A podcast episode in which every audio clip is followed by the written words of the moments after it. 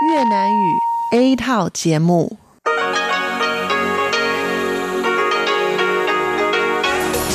Đây là Đài Phát thanh Quốc tế Đài Loan RTI.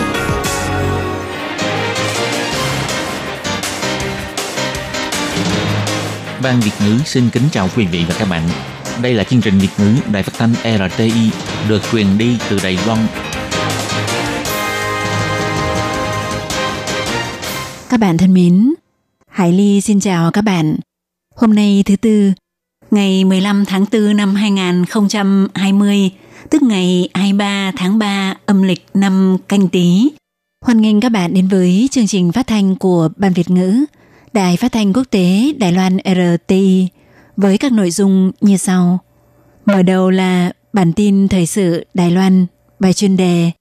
Tiếp theo là các chuyên mục tiếng Hoa cho mỗi ngày, cẩm nang sức khỏe và sau cùng là chuyên mục ống kính rộng.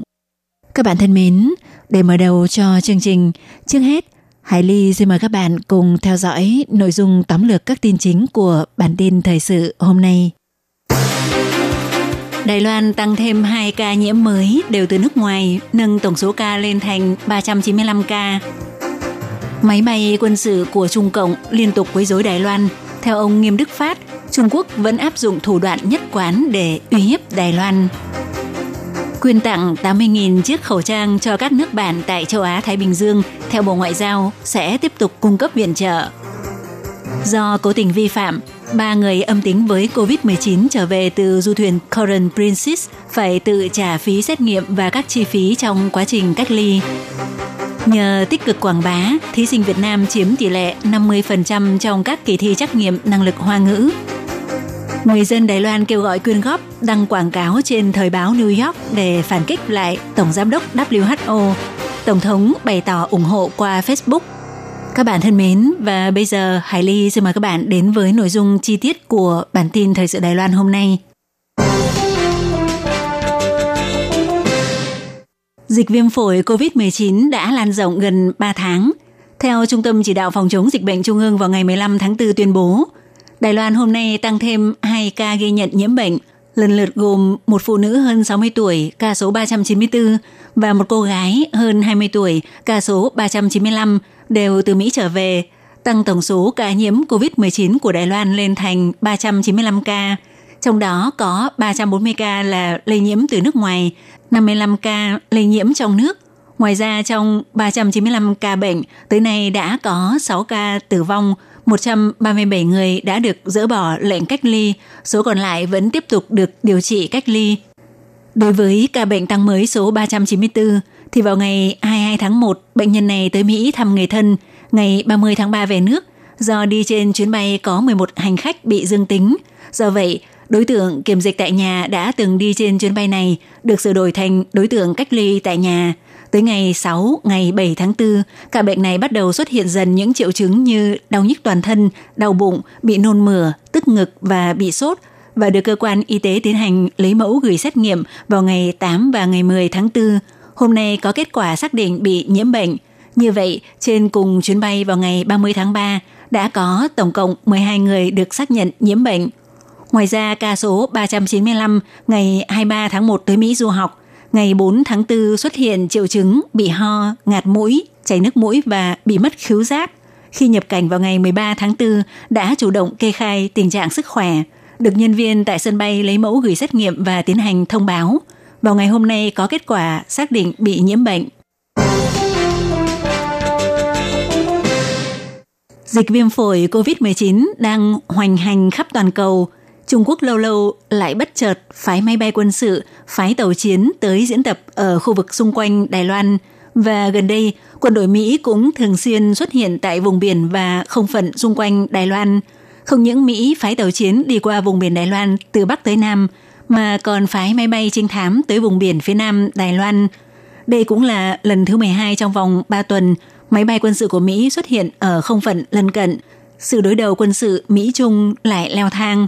Vào ngày 15 tháng 4, khi trả lời chất vấn tại Ủy ban Ngoại giao và Quốc phòng của Viện Lập pháp, Bộ trưởng Bộ Quốc phòng Nghiêm Đức Phát cho biết những hoạt động của Trung Cộng trong khu vực Mục đích chủ yếu là để thể hiện trong lúc tình hình dịch bệnh đang căng thẳng, quân đội Trung Quốc không hề lơi lỏng về quân sự và thủ đoạn uy hiếp Đài Loan cũng vẫn nhất quán như trước. Bộ trưởng Bộ Quốc phòng Nghiêm Đức Phát nói. 所以持续做一些军事训练，呃， 也冲击到我们区域的一些安全。呃，当然，呃，也对我们呃。Do vậy, họ tiếp tục triển khai diễn tập quân sự, cũng gây tác động đến an ninh khu vực. Đương nhiên, cách mà Trung Cộng gây uy hiếp đối với Đài Loan cũng vẫn theo thủ đoạn nhất quán từ trước tới nay. Ông Nghiêm Đức Phát cũng chỉ ra, hành động quân sự của Mỹ là ý tưởng chủ đạo của chiến lược Ấn Độ-Thái Bình Dương – muốn thực hiện lời hứa về an ninh khu vực, thể hiện vị thế chủ đạo về quân sự của quân đội Mỹ. Ngoài ra, quân đội Trung Hoa Dân Quốc cũng mua 108 chiếc xe tăng M1A2T của Mỹ. Bộ Tư lệnh Lục quân hôm nay trình báo cáo ngừng đóng băng ngân sách trước Ủy ban Ngoại giao và Quốc phòng Viện Lập pháp. Trong báo cáo, Tham mưu trưởng Bộ Tư lệnh Lục quân Trần Trung Văn chỉ ra, toàn bộ dự án này lập ngân sách trên 40,5 tỷ đài tệ, triển khai mua 108 chiếc xe tăng M1A2T theo kênh mua thiết bị quân sự chia làm 4 đợt tiếp nhận và lắp ráp từ năm 2023 đến năm 2026 và sẽ cho đặt tại khu vực Bắc Bộ Đài Loan. Ngoài việc có thể đẩy mạnh quốc phòng toàn dân, làm phấn chấn tinh thần binh sĩ, thể hiện quyết tâm tự vệ của Đài Loan, thì ngoài ra với hỏa lực lớn mạnh, tính cơ động cao và sức bảo vệ của xe bọc thép – sẽ trở thành mấu chốt giành thắng lợi trong tác chiến chung để bảo vệ lãnh thổ quốc gia. Tham mưu trưởng Trần Trung Văn cho biết, ngày 8 tháng 11 năm ngoái, lục quân đã nhận được bản báo giá của xe tăng loại mới và triển khai chương trình mua theo đúng trình tự do đoàn đại biểu quân đội của Trung Hoa Dân Quốc tại Mỹ ký kết bản báo giá vào ngày 13 tháng 12 năm ngoái – với mức dự toán tối đa của toàn bộ dự án là 39 tỷ 801 triệu 256 ngàn đài tệ. Tiếp theo sẽ do hai bên Đài Loan và Mỹ cùng thực hiện các hạng mục công việc. Và để triển khai thực hiện được chu toàn, theo ông Trần Trung Văn cho biết, quân đội Trung Hoa Dân Quốc đã tiến hành công tác chuẩn bị giai đoạn đầu. Phía Mỹ năm ngoái đã cử người tới Đài Loan để thị sát tìm hiểu địa điểm huấn luyện và thảo luận – cũng đã khởi động công tác chỉnh trang xây dựng các điểm huấn luyện cũng như việc quy hoạch xây dựng các lô cốt. Chính phủ Đài Loan quyên góp tổng cộng 80.000 chiếc khẩu trang cho bốn quốc gia bang giao thuộc khu vực châu Á Thái Bình Dương gồm Palau, quần đảo Marshall, Nolu và Tuvalu. Ngày 15 tháng 4 đã tổ chức nghi thức quyên tặng tại Bộ Ngoại giao – đồng thời cũng bày tỏ rất lấy làm vui mừng vì bốn nước bang giao này của Đài Loan tới nay vẫn chưa xuất hiện ca nhiễm COVID-19.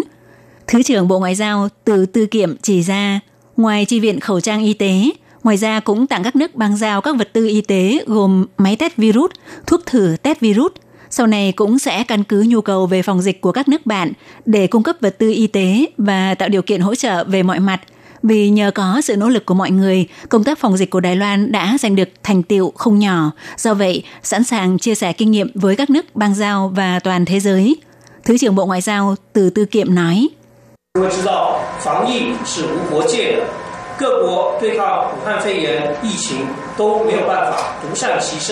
Mọi người đều biết phòng chống dịch bệnh là không phân chia biên giới. Mọi quốc gia đều không thể đơn lẻ một mình chống chọi lại dịch COVID-19 mà cần phải hợp tác với nhau.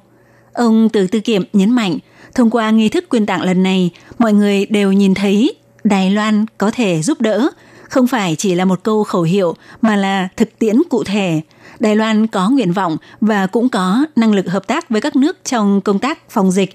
Sau này cũng sẽ tiếp tục phát huy tinh thần Đài Loan có năng lực giúp đỡ và đang giúp đỡ để hỗ trợ cho các nước bạn trong phạm vi năng lực. Guatemala, nước bang giao của Đài Loan tại Trung Mỹ đã đóng cửa toàn bộ biên giới để phòng chống dịch bệnh, khiến cho công dân Đài Loan bị mắc kẹt tại đây.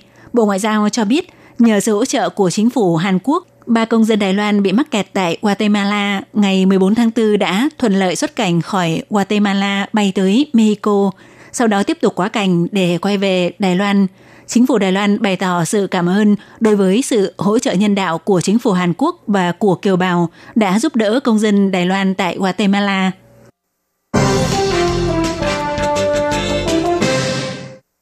Trong 7 du khách người Đài Loan trở về từ du thuyền Current Princess vừa qua, đã có 4 người xác định bị nhiễm COVID-19.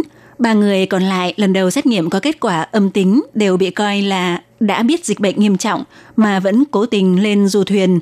Theo chỉ huy trưởng Trung tâm Chỉ đạo Phòng chống dịch bệnh Trung ương Trần Thời Trung cho biết, sẽ trưng thu các chi phí xét nghiệm, chi phí kiểm dịch tập trung, ước tính mỗi người sẽ phải tự trả phí 51.000 đài tệ. Tại cuộc họp báo vào chiều ngày 14 tháng 4, ông Trần Thời Trung cho biết, đối với những người không lưu ý tình hình dịch bệnh làm tăng thêm gánh nặng cho xã hội, có thể căn cứ theo Điều 58 của Luật phòng chống bệnh truyền nhiễm để thu của những người ra vào khu vực có nguy cơ lây nhiễm bệnh cao các chi phí liên quan. Ngoài chi phí điều trị do chính phủ chi trả, các chi phí còn lại gồm chi phí kiểm dịch, chi phí xét nghiệm đều do người bệnh tự chịu. Theo người phát ngôn của Trung tâm Chỉ đạo Phòng chống dịch bệnh Trang Nhân Tường chỉ ra, trong số 7 người Đài Loan trở về từ du thuyền Coral Princess, hiện đã có 4 ca xác định bị nhiễm COVID-19 phải nằm viện điều trị. Ba người còn lại lấy mẫu xét nghiệm có kết quả âm tính, hiện vẫn thực hiện cách ly tại Trung tâm Cách ly Kiểm dịch Tập trung, phải tự chi trả phí xét nghiệm mỗi lần 3.000 đài tệ và chi phí cách ly kiểm dịch tập trung mỗi ngày 3.000 đài tệ. Do vậy, tính theo số ngày cách ly kiểm dịch tập trung là 14 ngày, tổng chi phí là 42.000 đài tệ, cộng thêm 3 lần xét nghiệm là 9.000 đài tệ. Như vậy thì ba người xét nghiệm có kết quả âm tính, ước tính sẽ phải tự trả khoản chi phí là 51.000 đài tệ một người. Do ảnh hưởng của dịch COVID-19, kỳ thi trắc nghiệm năng lực hoa ngữ bị tạm ngưng tổ chức. Ủy ban công tác quảng bá thúc đẩy kỳ thi năng lực hoa ngữ quốc gia của Đài Loan thống kê số liệu thí sinh của đợt thi gần nhất vào đầu tháng 3 vừa rồi cho thấy trong số 1.365 thí sinh đăng ký dự thi thuộc 57 quốc gia, thì ba quốc gia đứng đầu gồm có Việt Nam đứng thứ nhất với số lượng thí sinh đạt khoảng 50%, tiếp theo là Nhật Bản với tỷ lệ 12% và Indonesia đứng thứ ba với tỷ lệ 11%. Theo trường điều hành của Ủy ban Công tác Quảng bá thúc đẩy kỳ thi năng lực hoa ngữ Trần Bách Hy cho biết, trong một số năm gần đây, thí sinh đăng ký dự thi đến từ một số nước như Thái Lan, Việt Nam, Indonesia và Miến Điện ngày càng đông. Trong đó lý do khiến thí sinh Việt Nam chiếm một tỷ lệ khá cao là vì rất nhiều doanh nghiệp Đài Loan tại Việt Nam lấy thành tích thi trắc nghiệm năng lực hoa ngữ là một trong những tiêu chí để tuyển dụng cán bộ vào làm việc – Ngoài ra, cơ quan đại diện của Đài Loan tại Việt Nam cũng rất nỗ lực quảng bá cho kỳ thi năng lực hoa ngữ, khiến cho số lượng thí sinh Việt Nam đăng ký dự thi tăng dần từ năm 2013. Sau này cũng kết hợp với Bộ Giáo dục Việt Nam công nhận kết quả trắc nghiệm năng lực ngôn ngữ của nhau, khiến cho số lượng thí sinh Việt Nam gia tăng đáng kể. Do bị ảnh hưởng của dịch COVID-19, hủy tổ chức tất cả các đợt thi tại nước ngoài, còn ở trong nước thì tạm ngưng tất cả các cuộc thi của tháng 5 trở về trước – nhưng do có một số trường đại học có khá đông sinh viên nước ngoài, cũng cần dùng kết quả trắc nghiệm năng lực hoa ngữ để làm tiêu chuẩn phát học bổng. Do vậy, trong thời gian diễn ra dịch bệnh, Ủy ban công tác quảng bá thúc đẩy kỳ thi năng lực hoa ngữ sẽ thụ lý thủ tục theo từng trường. Nếu trường nào có số lượng thí sinh đạt trên 30 người sẽ tổ chức cuộc thi riêng cho trường đó.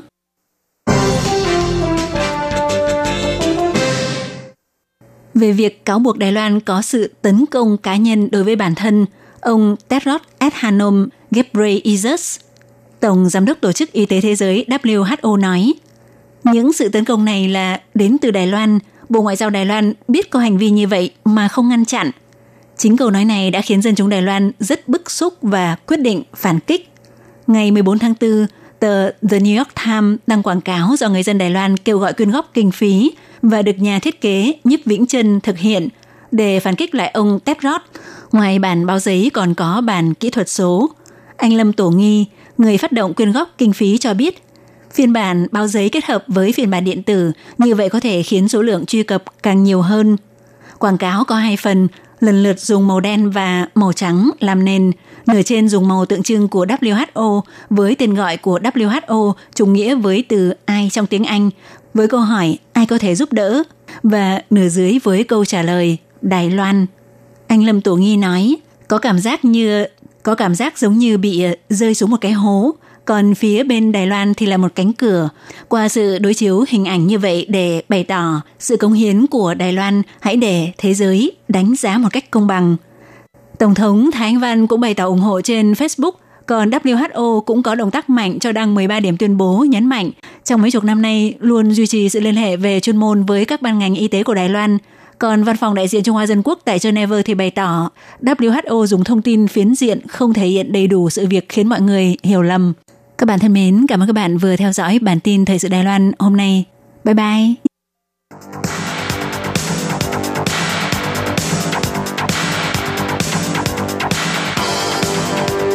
Đây là đài phát thanh quốc tế Đài Loan RTI, truyền thanh từ Đài Loan.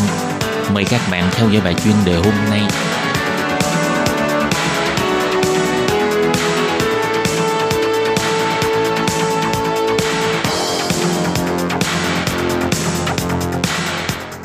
Hello, tôi Kim xin kính chào các bạn. Hoan nghênh các bạn đã đến với bài chuyên đề ngày hôm nay.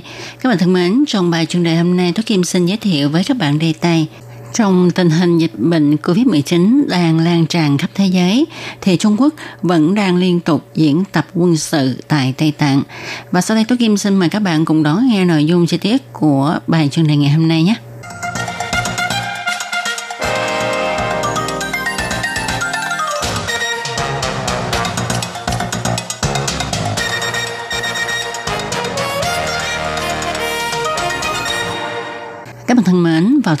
Tháng 2, Trung Quốc lần đầu tiên diễn tập quân sự liên hợp tại Tây Tạng.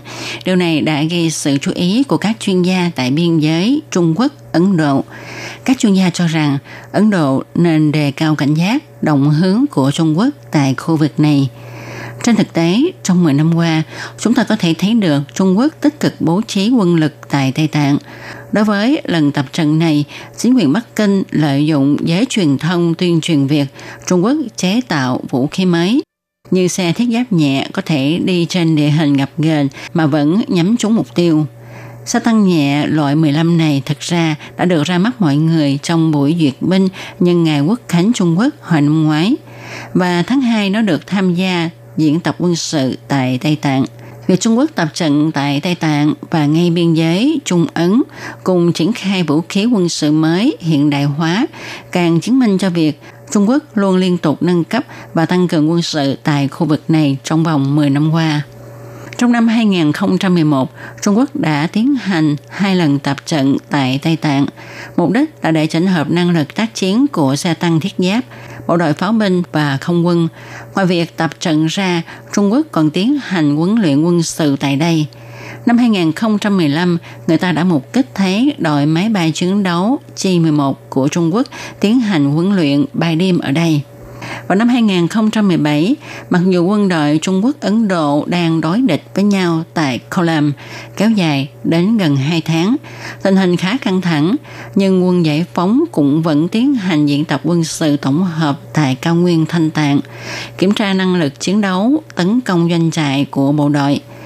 Tuy trang tin tức của Ấn Độ cho biết, lần tập trận này của Trung Quốc có thể là trong lịch trình thường lệ và lúc đó Trung Quốc không tăng cường binh lính, cho nên không liên quan đến việc hai bên đang đối địch nhau. Chuyên gia phân tích, việc Trung Ấn gia tăng quân lực ở biên giới sẽ khiến cho sự đối địch của hai nước tại biên giới có những thay đổi. Từ việc Trung Quốc và Ấn Độ có bố trí được quân lực thường trú tại khu biên giới trên cao nguyên này hay không, đã cho thấy sách lược bố trí quân lực của cả hai nước có sự khác biệt nhau. Việc Trung Quốc bố trí quân lực thường trú tại vùng biên giới có độ cao cách mặt nước biển khá cao này cho thấy quân đội này có thể thích ứng với núi cao có địa hình trắc trở phức tạp và từ đó có thể tiến hành các hoạt động quân sự một cách linh hoạt. Đối lại, quân đội phụ trách gìn giữ biên giới khu vực cao nguyên của Ấn Độ thì lại trú ngụ tại bình địa Assam. Tuy nhiên, đối với Ấn Độ, việc Trung Quốc liên tục bố trí quân lực tại khu vực này trong vòng 10 năm nay là chuyện quan trọng hơn nhiều và Ấn Độ cũng đã tiến hành diễn tập quân sự liên hợp để ứng phó. Ấn Độ cũng đã chi ngân sách để mua vũ khí quân sự của Mỹ với số tiền lớn Tháng 2, ông Trump sang Ấn Độ. Trong lần diễn thuyết công khai đầu tiên, ông cho biết Quốc hội Mỹ đã thông qua việc bán vũ khí quân sự cho Ấn Độ trị giá 3,5 tỷ đô la Mỹ và sẽ cung cấp cho Ấn Độ vũ khí quân sự tốt nhất địa cầu, một loại vũ khí mà mọi người phải lo sợ.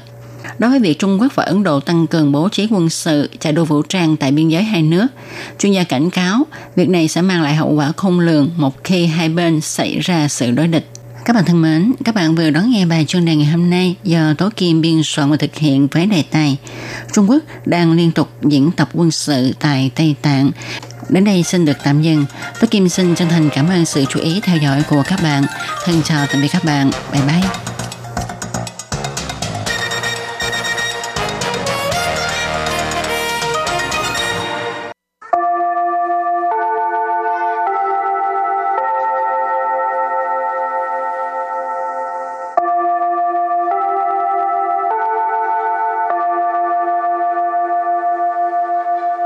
Xin mời quý vị và các bạn đến với chuyên mục Tiếng Hoa cho mỗi ngày do Lệ Phương và Thúy Anh cùng thực hiện.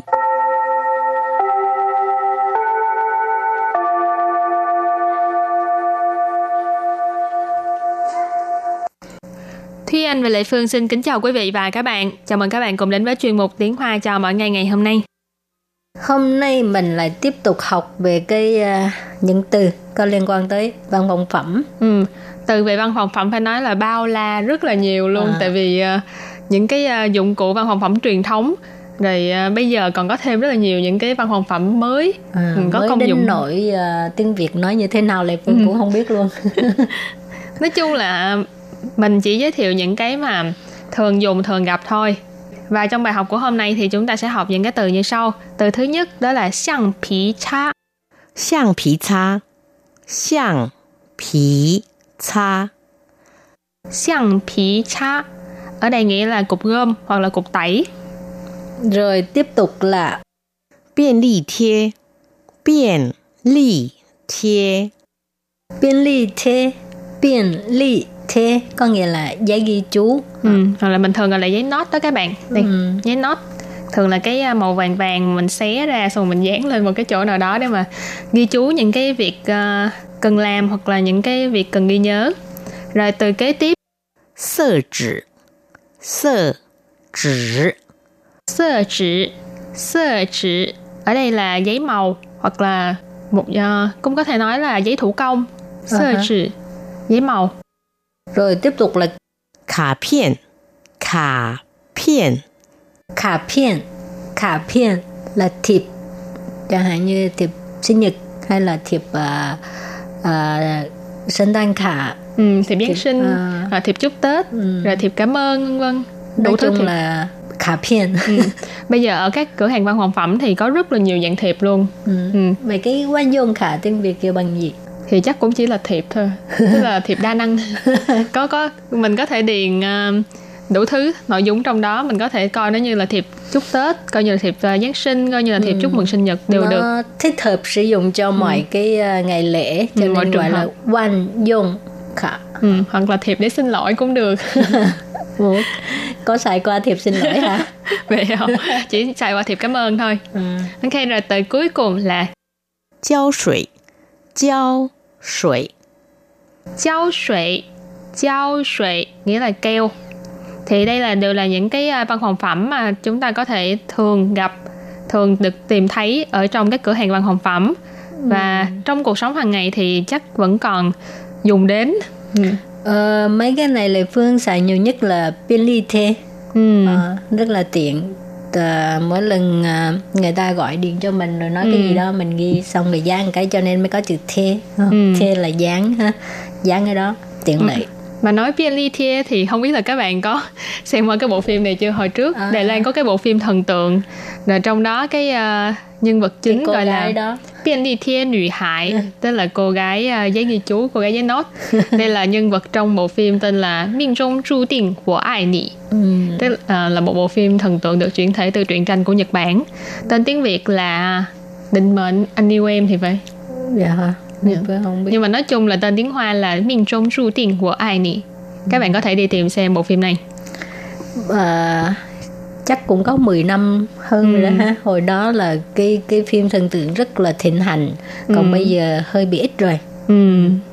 mà phim thần tượng là thích hợp cho những uh, cô gái trẻ uh, rất là trẻ mơ mộng ừ. à, dưới 20 tuổi còn trên ừ. 20 tuổi là bắt đầu cảm thấy thôi không còn à, phải sống thực tế một chút đúng rồi nó nhìn thấy diện mạo của xã hội rồi và bây giờ thì à, mình học phần đối thoại nhé rồi đối thoại của ngày hôm nay như sau 这是我在文具店新买的橡皮擦和便利贴，多好看！ 哎呀，我也需要买文具，早知道就托你买了。你需要买什么？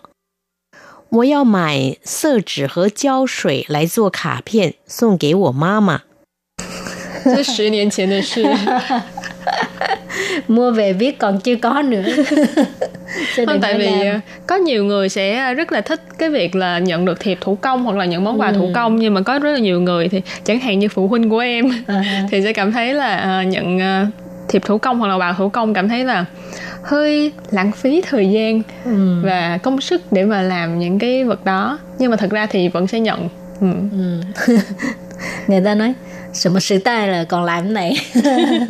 Nhưng mà cái đây là tấm lòng của mình mà đúng không? Mình với là sở thích nữa. Ừ. Mình đi mua về rồi xong rồi tận tay mình làm thủ công. Rồi mình vẫn chưa giải thích cái đoạn hội thoại này. Đoạn hội thoại này câu đầu tiên là 这是我在文具店新买的橡皮擦和便利贴，多好看！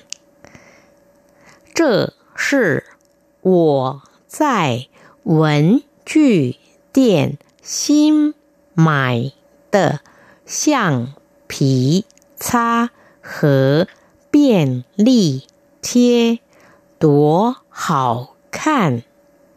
这是我在文具店新买的橡皮擦和便利贴，多好看 Câu này có nghĩa là đây là cục gôm và giấy nốt mà tôi vừa mới mua ở cửa hàng văn phòng phẩm. Đẹp quá đây này. Ừ. ừ. đẹp ghê ừ. 这是 là cái này là 我 là tôi 在 là ở 文具店 trong bài học trước thì chúng ta có học đó là cửa hàng văn phòng phẩm xin mại tờ ở đây là mới mua Xiang phí cha là cục gom, cục tẩy, khớ là và, biên ly thiết là giấy nốt, giấy ghi chú. Cho nên vế này là đây là cục gom và giấy ghi chú mà tôi vừa mới mua ở cửa hàng văn phòng phẩm. Tố họ khan ở đây là tự khen cái vật mà mình vừa mới mua đó là trời ơi đẹp quá đi nè. tấm tắc hả Ừ. Đẹp ghê luôn. nhìn mà tự khen rồi câu thứ hai 哎呀，我也需要买文具，早知道就托你买了。 哎呀，我也需要买文具，早知道就托你买了。 ai da tôi也需要买文具早知道就托你买了 câu này có nghĩa là ai da mình cũng cần mua đồ văn phòng phẩm nếu mà biết sớm thì à, sẽ nhờ bạn mua cho mình rồi ha ai da cái này là cảm thán hả Ừ, cảm, cảm thán thán. từ ha 我也需要买文具 mình cũng cần mua văn phòng phẩm 需要 là cần mải là mua 文具 là đồ văn phòng phẩm 早知道 tức là nếu mà biết trước à, 知道 là biết 早 là sớm 早知道 nếu biết trước 就托你买了 là đã nhờ bạn mua rồi thua có nghĩa ở đây có nghĩa là nhờ Ừ, phải thua. ừ. thua你买 tức là nhờ bạn mua 你需要买什么？你需要买什么？你需要买什么? Câu này rất là đơn giản, tức là bạn cần mua cái gì? Nì là bạn, 需要 là cần, mại là mua, 什么 là cái gì? Cho nên, 你需要买什么? xin ai quên highlight tay chị mà rồi câu cuối cùng 我要买色纸和胶水来做卡片，送给我妈妈。我要买色纸和胶水来做卡片，送给我妈妈。我要买色纸和胶水来做卡片送给我妈妈 có nghĩa là mình muốn mua cái ờ, giấy màu với là keo để mà làm thiệp tặng cho mẹ của mình à, với giao mại là mình muốn mua sơ chữ hồi nãy ờ, học qua rồi tức là giấy màu Giao sủy có nghĩa là keo ờ, lại 做 tức là để mà làm ha, khả phiên tức là làm cái thiệp sông kệ của mama tức là tặng cho mẹ. Song mình học cũng nhiều lần lắm rồi. Cái này là tặng à, của mama là mẹ của mình. Rồi, Thùy Anh còn có bổ sung gì nữa không? Thì nói chung là đây là những cái từ mà chúng ta rất là thường gặp và những cái vật dụng mà chúng ta thường dùng trong à, cuộc sống hàng ngày cho nên là các bạn có thể nhớ những cái từ này để mà à, khi mà mình cần thì mình có thể đi mua trong trường hợp là bạn à, sinh sống ở Đài Loan. Ừ. À, và bài học hôm nay đến đây xin tạm chấm dứt. Cảm ơn các bạn đã theo dõi nha. Bye bye. Bye bye.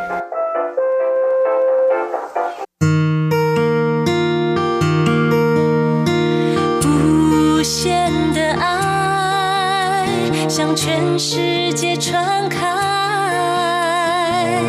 永恒的关怀，来自他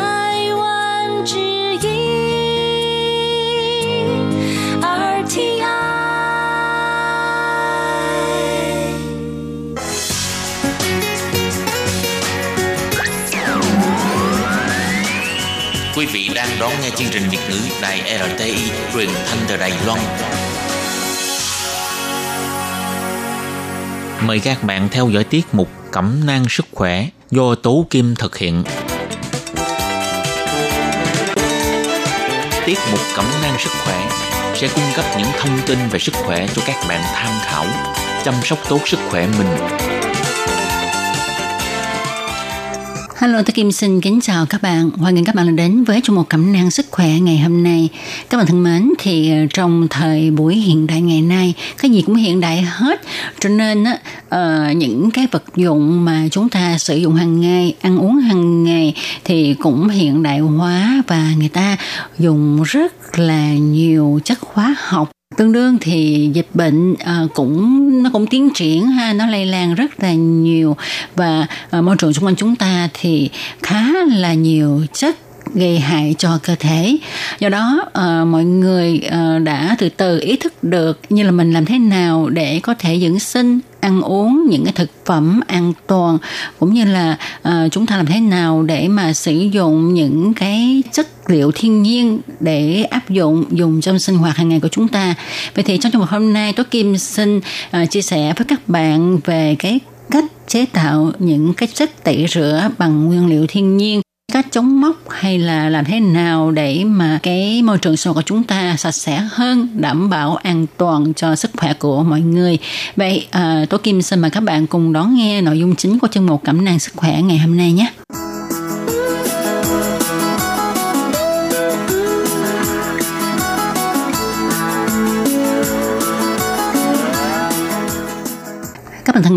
Như chúng ta biết hiện nay trên thị trường có bán rất là nhiều loại nước rửa chén, xà phòng giặt đồ, nước rửa nhà tắm, nước rửa nhà bếp vân vân. Được chế tạo có pha thêm những chất gây hại đến sức khỏe của chúng ta.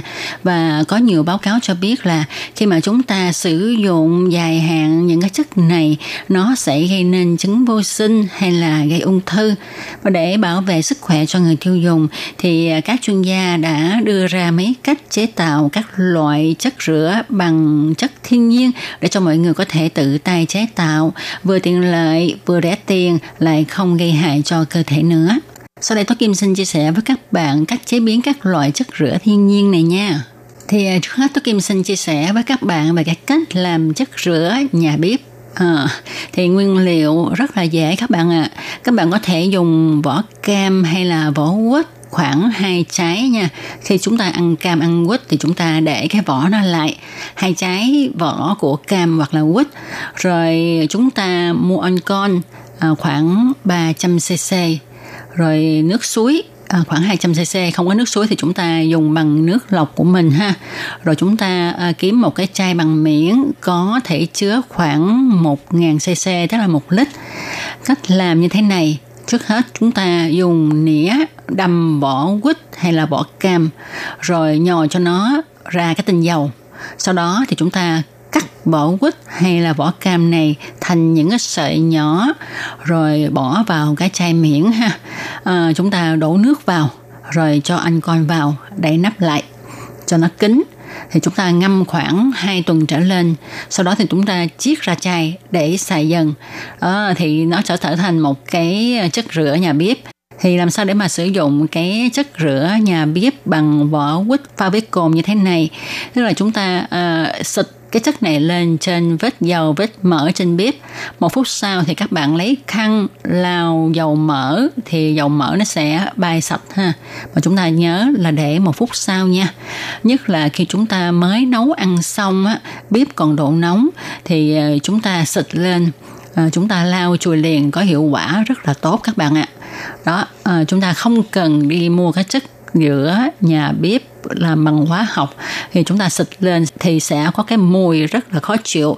Và những ai nhạy cảm như tôi kim nhạy cảm khi mà xịt chai dung dịch giữa nhà bếp mua ở ngoài được làm bằng hóa chất thì tôi kim sẽ bị sặc bị ho. Cái mùi của nó rất là hăng các bạn ạ. Rồi đó là cái cách làm dung dịch rửa nhà bếp nha các bạn. Rất là đơn giản phải không các bạn? À, sau đây thì tôi Kim xin chia sẻ tiếp với các bạn về cái cách làm nước giặt quần áo cho thơm cho mềm à, các bạn khỏi cần ra ngoài mua cái à, nước à, để mà làm mềm quần áo làm thơ quần áo khi chúng ta giặt ha. Chúng ta tự làm là được. Thì à, nguyên liệu à, nguyên liệu thì chỉ có nước cốt cháy chanh à, khoảng 50 cc tức là khoảng 3 đến 5 trái chanh. À, khi mà chúng ta muốn giặt quần áo thì chúng ta cứ mua 3 đến 5 trái chanh rồi chúng ta tự chế biến là có thể có được cái à, nước giặt làm thơm mềm quần áo. Cách sử dụng à, đây sau đây chú Kim xin chia sẻ với các bạn về cách sử dụng nè. À, nếu mà chúng ta giặt quần áo với lượng nước là 30 lít thì chúng ta cho vào 50 cc nước cốt trái chanh còn nếu mà chúng ta giặt quần áo với lượng nước là 60 lít, thì chúng ta cho gấp đôi, tức là 100cc nước cốt chanh vào. Quần áo sau khi xả đến nước cuối cùng thì chúng ta mới đổ cái nước cốt chanh này vào nha các bạn. Nhớ là đến cái nước xả cuối cùng nha.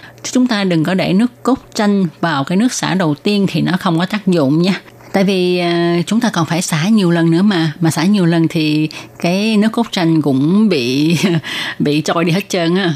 Có một điều mà các bạn nên chú ý đó là tỷ lệ nước cốt chanh và nước giặt xả đồ cần phải đúng như là nêu ở trên. Tức là 30 lít thì cho 50 cc nước cốt chanh nếu mà chúng ta cho nước chanh vào nhiều quá thì nó sẽ làm cho quần áo bị vàng đó. Cho nên chúng ta đừng có nghĩ là oh, mình cho nước chanh vào nhiều tí xíu chắc là quần áo sẽ mềm và thơm hơn. Không có như vậy đâu. Ờ, quần áo của bạn sẽ bị vàng đó. Cho nên ờ, chúng ta nhớ các liều lượng này nha. 30 lít nước thì cho 50cc nước cốt chanh, 60 lít nước thì cho 100. Cứ tỷ lệ như vậy các bạn nhân lên nhé. Rồi, à, tiếp theo đây thì à, Tố Kim xin chia sẻ với các bạn về cái cách làm nước rửa nhà tắm.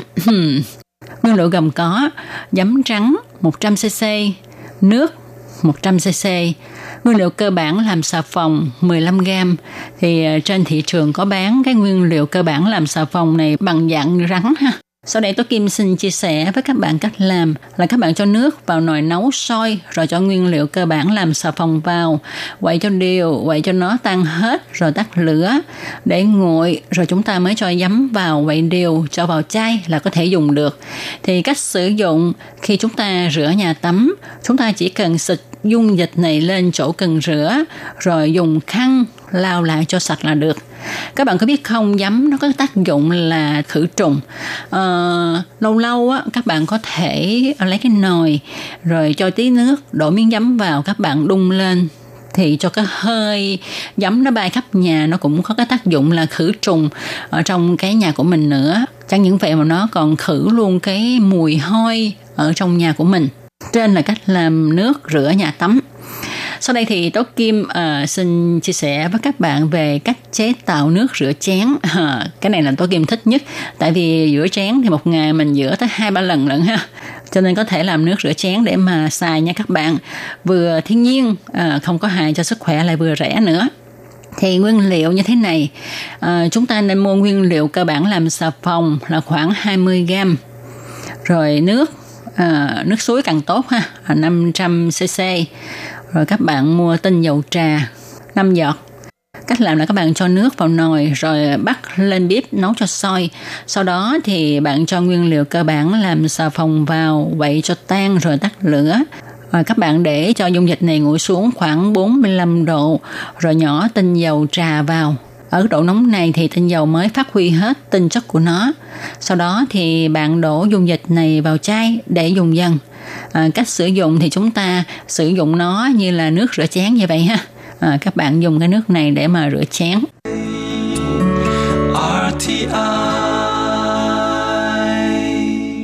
Các bạn thân mến, vừa rồi chúng ta đã cùng nhau tìm hiểu về cách à, làm những chất tẩy rửa bằng những vật liệu thiên nhiên tự nhiên ha sẽ không gây hại đến sức khỏe của chúng ta. Sau đây tôi Kim xin chia sẻ với các bạn về mẹo vặt chống ẩm mốc trong nhà nha để chống ẩm mốc ở trong ngăn tủ đựng quần áo chúng ta có thể thực hiện những cái cách như sau thứ nhất là chúng ta hãy lấy giấy lót vào đáy tủ ờ, đáy ngăn kéo trước khi mà chúng ta để quần áo vào lý do vì giấy có công năng hút ẩm và lại giấy là vật dụng mà nhà nào cũng có điều đáng chú ý là các bạn nên lót một lớp giấy báo phía dưới đáy tủ, sau đó lót thêm một lớp giấy trắng rồi mới để quần áo vào.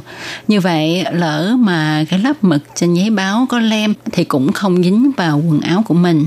Rồi sau khi mà chúng ta xếp quần áo vào ngăn tủ xong, thì à, chúng ta cũng nên lấy một chiếc khăn lông lớn đậy lên quần áo để ngăn không cho hơi nước tiếp xúc trực tiếp lên quần áo. Khoảng một tháng thì chúng ta đem phơi tấm khăn này một lần. Kiến nghị là chúng ta nên dùng khăn lông màu trắng hay là những cái khăn màu lợt, vì khăn lông có màu đậm sau khi tiếp xúc với hơi nước có thể sẽ ra màu làm lem qua quần áo của mình. Ngoài ra chúng ta còn có thể dùng than để uh, khử ẩm thấp nha. Các bạn có thể bỏ than vào trong túi thông khí rồi treo vào tủ áo của mình. Khoảng 3 tháng thì bạn đem cái túi than này ra ngoài phơi nắng khoảng nửa ngày rồi mang treo lại ở trong tủ áo chúng ta có thể tái sử dụng ờ, cái bịch than này nhiều lần rất là tiết kiệm các bạn ạ rồi tiếp đến là khi mà chúng ta mua quýt về ăn thì các bạn đừng bỏ cái vỏ của nó đi nha. Các bạn hãy đem phơi khô cái vỏ quýt hay là dùng lò vi ba hong khô. Sau đó bạn lại cho vào túi thông khí, rồi đem treo vào trong tủ quần áo của mình. Vỏ quýt cũng có tác dụng hút ẩm, lại có cái mùi thơm nhẹ nhẹ đó chúng ta không cần mua cái túi thơm bỏ vào trong tủ quần áo của mình. Đó cũng là một cái cách tiết kiệm tiền đó các bạn. Ngoài ra thì chúng ta cũng có thể dùng bột giặt để hút ẩm các bạn hãy cho bột giặt vào một cái ly nhỏ rồi đặt trong tủ đựng quần áo. Bột giặt sẽ hút lấy hơi nước trong không khí. Sau khi mà chúng ta thấy bột giặt bị đóng cục thì chúng ta thay bột giặt mới. Còn bột giặt đã đóng cục thì chúng ta mang đi giặt quần áo. Nhất cử lượng tiện, phải không các bạn? Ngoài ra ha, về tủ đựng giày dép á, thì chúng ta có thể dùng bột soda để mà ờ, khử mùi hôi hút ẩm cho tủ đựng giày dép. Bột soda sau khi hút ẩm bị đóng cục thì chúng ta vẫn có thể dùng để rửa chén, cho nên cũng không có lãng phí chút nào cả. Mùa mưa thì sẽ làm cho thảm lót ẩm mốc. Chúng ta có thể vải bột soda lên thảm rồi để khoảng 2 đến 3 tiếng đồng hồ để cho bột soda có đủ thời gian hút ẩm và chất dơ trên thảm. Sau đó thì chúng ta dùng cái máy hút bụi hút là được. Như vậy chúng ta khỏi cần cứ giặt chiếc thảm này. Trở lại với việc chúng ta khử mùi hôi uh, cho cái tủ giày dép của mình. Thì uh, ngoài bột soda ra ha các bạn có thể dùng trà nha trà khi chúng ta pha xong rồi à, chúng ta uống xong rồi thì còn sát trà phải không? Thì sắc trà này chúng ta cũng đừng có đổ bỏ nha uống lắm. Các bạn có thể uh, dùng cái sắc trà này đem đi phơi khô rồi cho vào túi thông khí để vào trong cái tủ giày dép. Sắc trà sẽ hút ẩm và cũng có tác dụng là khử mùi hôi trong tủ giày nữa. Nếu mà không có sắc trà hay là không có bột soda mà các bạn có phấn rơm thì các bạn cũng có thể tận dụng phấn rơm để mà khử mùi hôi của giày mỗi ngày sau khi đi làm về hay đi đâu về ha các bạn có thể uh, cho một ít phấn rơm vào trong đôi giày của mình để nó khử mùi hôi và cũng giữ cho đôi giày được khô ráo. Ngoài ra nó cũng sẽ uh, ngăn sản sinh mùi hôi chân các bạn thân mến, vừa rồi Tố Kim đã chia sẻ với các bạn à, về cách làm những cái chất tẩy rửa nhà bếp, nhà tắm rửa chén một cách thiên nhiên có lợi cho sức khỏe của con người cũng như là cái cách là thế nào để chống ẩm mốc trong tủ quần áo tủ dài vân vân. Thì hy vọng rằng những cái cách này sẽ giúp ích cho các bạn rất nhiều trong cuộc sống của chúng ta. Chương mục hôm nay cũng xin được nói lời chào tạm biệt với các bạn tại đây. Thân chào tạm biệt các bạn. Bye bye. Quý vị và các bạn thân mến, xin mời quý vị và các bạn truy cập vào trang web Đài RTI để đón nghe chương trình phát thanh tiếng Việt vn.rti.org.tvk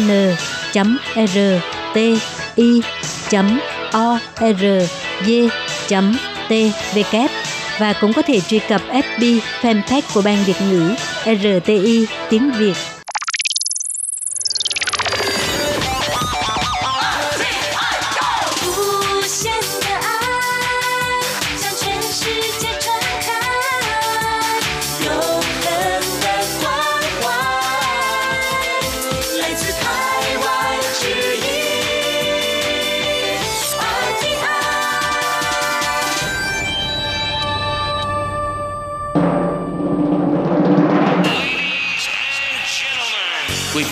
Đón nghe chương trình Việt ngữ Đài RTI truyền thanh từ Đài Loan.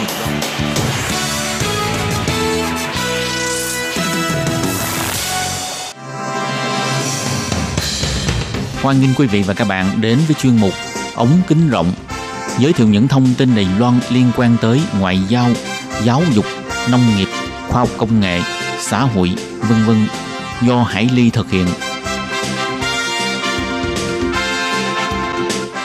Hải Ly ờ, xin chào các bạn, hoan nghênh các bạn đến với chuyên mục ống kính rộng vào thứ tư hàng tuần. Và hôm nay thì ờ, Hải Ly rất là vui được mời đến với chương trình một ờ, người bạn đã mấy chục năm của Hải Ly và hiện nay thì đang là Việt kiều sinh sống tại Đức. Trước tiên thì Hải Ly xin trân trọng gửi lời chào đến người bạn của mình đó là Nguyễn Hà. Xin chào Hà. Xin chào bạn Hải Ly. À, Hà ơi, Hà có thể uh, giới thiệu qua một chút uh, là Hà hiện nay là sinh sống ở uh, địa phương nào, khu vực nào của nước Đức cũng như là Hà đã sang đó định cư bao nhiêu năm rồi ạ? À, xin chào bạn Hải Ly và xin chào các quý vị khán giả. Mình là Nguyễn Hà, ngày xưa là bạn học của Hải Ly. Mình sang Đức từ tháng 11 năm 1998 và đến bây giờ là mình đã ở Đức được 22 năm. Wow. À, thành phố mình sống là một thành phố của phía Tây Đức với cái ờ, dân số thì là khoảng một triệu dân. Thành phố mình sinh sống là thành phố Cơn mà theo tiếng Anh gọi là Cologne. À, ờ, thành phố của mình cách Berlin là thủ phủ của nước Đức 600 km.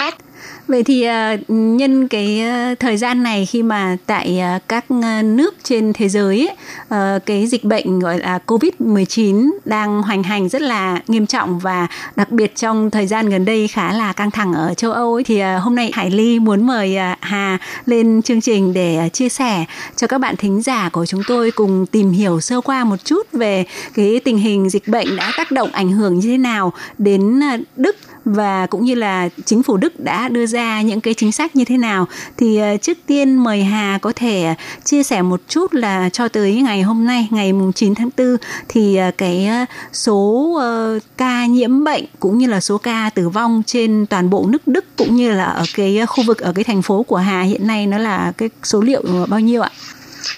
Ờ, trước hết mình sẽ nói cái con số ca nhiễm của toàn nước Đức cho tới 7 giờ tối ngày hôm qua uh-huh. tại vì um, cái cái cái tối hôm qua là cái tin tức cuối cùng mà cái viện dịch tễ uh, của Robert Koch của Đức họ đưa ra đó là con số mà người nhiễm đó là 105.604 ừ. người. Uh-huh. Thì trong số ca nhiễm đó đã có 1.805 người chết và có 3.800 người đã khỏi bệnh rồi ờ, nếu mà theo cái con số thống kê thì ngày hôm qua trong 24 giờ đó là nước Đức có ngày tử vong cao nhất là 226 người. Ồ, có nghĩa là có nghĩa là từ khi mà dịch bệnh bắt đầu đó thì ngày hôm qua là cái ngày mà con số tử vong của Đức cao nhất là 226 người. Trong khi châu Âu thì con số tử vong là bắt đầu đã giảm xuống nhưng mà Đức thì lại bắt đầu là tăng lên. Và ông ờ, uh, Lothar Wieler là ông mà viện trưởng của Robert Koch á thì ông đã nói á cái đỉnh điểm của nước Đức nó vẫn chưa lên nhưng mà mọi người vẫn cứ phải tuân thủ những cái mà biện pháp chính phủ đưa ra giống như là hạn chế ra ngoài đường. Ờ, không có đi quá hai người với nhau ra khỏi nhà. Nếu mà mình trong một gia đình thì mình có thể đi được ba bốn người. Nhưng nếu những là cái người mà chỉ là quen nhau thì không không không đi quá hai người ra khỏi uh, hai người ra khỏi ngoài đường.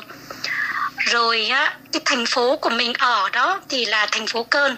Thì hiện tại á cái con số mà ca nhiễm của thành phố mình á là 1.839 người cũng đến tin tức là đến từ đến 7 giờ tối ngày hôm qua đó à. và trong cái số ca nhiễm đấy thì có 34 người đã chết và 938 người đã khỏi bệnh nhưng mà hiện tại là có 71 người đang nằm trong oh. bên này nó gọi là intensive có nghĩa là đang đang là tình trạng nguy kịch thì không biết là họ có khỏe lại hay không hay là họ không qua được thì cái này con số mà họ ra là đang nằm trong phòng cấp cứu thôi là 71 người hiện tại. Uh-huh. Cái con số này là của thành phố Cơn mình nha. Uh có nghĩa là ở uh, cái thành phố của Hà và gia đình sinh sống là cái số dân số là khoảng hơn một triệu người thì một triệu sáu mươi 61 người. Ờ, một, triệu. triệu không trăm sáu mươi 61 người. Ờ, thì mình cứ tính coi như con số tròn số là khoảng một triệu thì cái tỷ một lệ triệu dân là có khoảng một ngàn người bị bị mắc. một ngàn tám trăm ba mươi chín người thì ờ. nó cái tỷ lệ nó vào khoảng ờ, tám phần trăm người mắc bệnh. Ừ, có nghĩa là cứ có 100 người thì có khoảng gần 2 người là bị mắc bệnh. Dạ. Ừ. Và cái số mà người chết đó thì là 34 người đã chết rồi. Và trong cái số 1.839 ca nhiễm đó thì có 938 người đã khỏi. Tại ừ. vì cái tiểu bang của mình thật ra nếu mà bắt đầu mà khi cái dịch bệnh á, thì cái tiểu bang của mình là cái tiểu bang North Rhine-Westphalia đó là cái tiểu bang mà người lây nhiễm tiểu bang nhiều nhất. Mình ở thành ra cái con số mà lây nhiễm nó cũng nhiều nhất trong cái tiểu bang mình luôn. Ừ. Vậy thì ờ, không biết là ờ, tức là có nhiều cái thông tin về đài báo mà Hải Ly đã theo dõi được ấy thì có nói rằng là trong cái thời gian đầu khi mà mới cái bùng phát dịch bệnh ấy thì đa phần các cái chính phủ của các nước châu Âu tức là ừ, tương đối là coi nhẹ cái vấn đề và không không quá chú trọng khuyến cáo người dân vì chính vì vậy nên là khi mà bắt đầu có tức là xuất hiện những cái ca bệnh đầu tiên sau đó thì cái số lượng ca bệnh nó tăng vọt tăng lên rất là nhanh và uh, rất là nhiều nước bị mất kiểm soát. Đặc biệt ví dụ như là ý thì số ca nhiễm bệnh cũng như là số ca bị tử vong tăng rất là cao và chính phủ gần như là bị không thể không thể kiểm soát được. Vậy thì không biết là cái tình hình ở đức thì ờ, hà sống ở đó thì mình thấy như thế nào? Thật ra khi mà ban đầu đó châu Âu mà những cái ca nhiễm đầu tiên mà xuất hiện ở châu Âu thì ở nước Đức mình cũng đã có. Và cái ca nhiễm đầu tiên mà xuất hiện ở, ở Đức nó là vô ngày khoảng cỡ ngày 11 12 tháng 2 thì bắt đầu có ca nhiễm đầu tiên ở Đức. Và ở cái thành phố đó là thành phố München cũng cách mình khoảng cách thành phố cơn khoảng 600 km thì cái ca nhiễm mà đầu tiên của Đức nó là từ một người Đức và khi anh đó tiếp xúc với một đồng nghiệp là người Trung Quốc khi cô đó đến Đức để dự cái hội thảo về về về khoa học đó ừ. thì cái người Đức đó đã nhiễm của cái cô đó và sau đó là lây cho một người con trong gia đình của anh đó rồi cho thêm mấy đồng nghiệp khác thì ở München nó có 6 người và người ta đã khoanh vùng được ngay và 6 người đó là đều vô trong nhà thương để mà uh, bác sĩ người ta kiểm soát và sau đó thì 6 người đó là hoàn toàn khỏe mạnh trở lại thì đấy là cái 6 ca nhiễm đầu tiên của nước Đức à. và sau khi á sau khi cái ca nhiễm đấy tưởng là đã ổn định rồi là Đức Đức không hề thế nói gì đến ca nhiễm thì ở cái thành phố của mình á với lại những cái thành phố bên này nó gọi là thành phố dọc bờ sông Rai á uh-huh. nó có một cái lễ hội truyền thống nó gọi là lễ hội hóa trang thì khi mà cái lễ hội hóa trang đó sau khi lễ hội hóa trang đó xảy ra thì có hai vợ chồng một người ờ, một người Đức và người chồng thì 47 tuổi. Người vợ thì 40 tuổi mà người vợ đó cô ấy là giáo viên mẫu giáo. Và sau khi tham dự cái lễ hội hóa trang đấy thì là hai vợ chồng của anh đó có cái triệu chứng những cái triệu chứng là sốt và ho nhẹ. Và họ đã đi tới kiểm tra thì họ đã bị dương tính với lại uh, virus này thì sau đó là người chồng thì phải nhập viện là bởi vì trong tình trạng cũng nguy kịch. Ừ. nhưng mà sau đó thì anh đấy đã khỏi lại. Thì từ cái vợ chồng anh đó đi cái lễ hội Calevan ở cái thành phố mà gọi là ba Baria cách mình 100 cây số đó thì cái lễ hội hóa trang nó rất là nhiều người tham gia. Thì sau đó là ca nhiễm bắt đầu nó từ từ từ từ nó sẽ tăng lây lan trong cái tiểu bang của mình. Ồ. Nhưng mà trước khi mà Hải Ly nói là trước khi mà khi mà cái những cái ca mà virus mà xuất hiện ở Đức á thì thật ra người Đức người ta rất là bình tĩnh là bởi vì ở Đức này một năm á nó có hai cái giai đoạn giao mùa là vào tháng 10 và tháng khi mà giao mùa giữa mùa thu và mùa đông á, và cái giao mùa giữa mùa đông và mùa xuân là vào khoảng tầm tháng 3 là nó có cái dịch, nó gọi là dịch cúm mùa đó. Thì hầu như là người Đức là những cái cúm mùa đó là nó không có lây lan như cái virus này, nhưng mà nó cũng có thể dẫn tới người ta tử vong thì người Đức người ta chỉ nghĩ đơn giản là cái này nó cũng chỉ là một dạng như cúm mùa. Nếu như mình có thể ngăn chặn mình không có để nó lây lan thì mình không có vấn đề gì hết. Bởi ừ. vì lúc đó là người ta nhìn chưa ra cái nghiêm trọng của cái sự lây lan. Ừ. Rồi sau khi mà những cái ca xuất hiện từ cái lễ hội hóa trang đó rồi tất cả những cái ca bắt đầu từ từ họ đức tăng lên thì hầu như là họ đi du lịch từ ý về. Ồ, oh, có nghĩa là một Và trong những nguồn đó, lây nhiễm cũng rất là lớn đó là từ Ý đại đa số là họ đi du lịch từ ý về mình đã nói với hải ly rồi đó là cái tiểu bang mình nếu mà khởi đầu á, thì là lặng lặng ký nhất trong cái toàn nước đức ừ.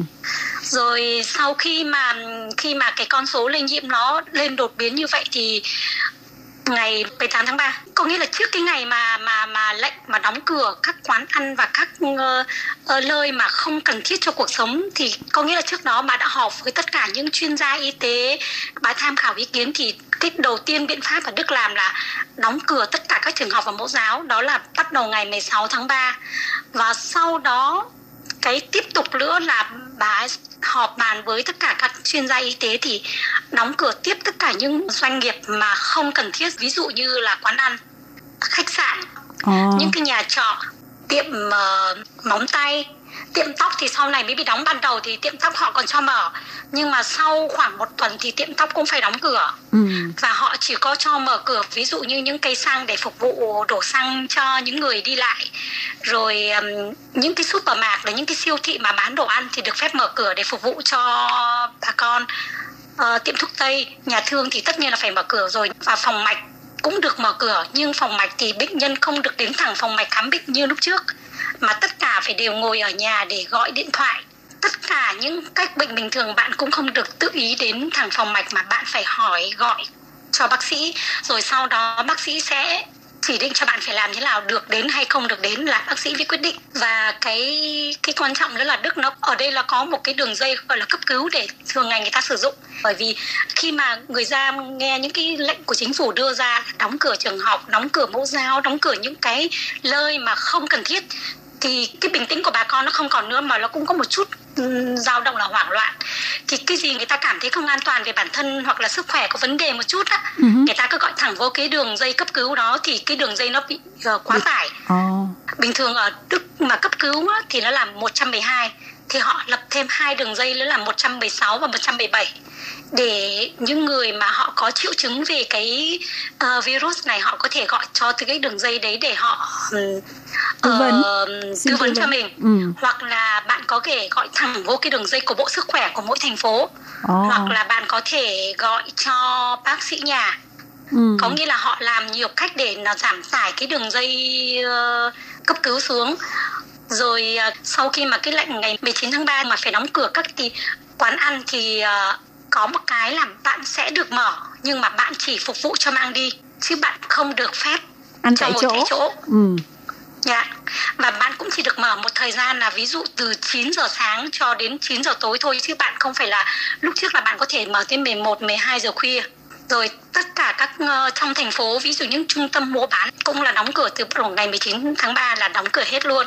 Ừ. thì hiện tại là thành phố nó rất là vắng và cái phương tiện giao thông công cộng á, thay vì lúc trước thì ờ, ngày thường họ sẽ chạy là 10 phút một chuyến xe, thì bây giờ họ giảm xuống là chỉ còn nửa tiếng một chuyến thôi là bởi vì cái người đi lại nó cũng ít và người ta cũng giảm cái cái mức độ giao thông đi lại trong thành phố lại nếu mà vậy thì ờ, trong cái giai đoạn mà từ bắt đầu từ ngày 19 tháng 3 giảm uh, tỷ lệ lưu thông giao thông ấy thì khi đó người dân đã bắt đầu được khuyến cáo là khi mà lên các phương tiện giao thông như vậy thì là uh, nên đeo khẩu trang hoặc là bắt buộc phải đeo khẩu trang không?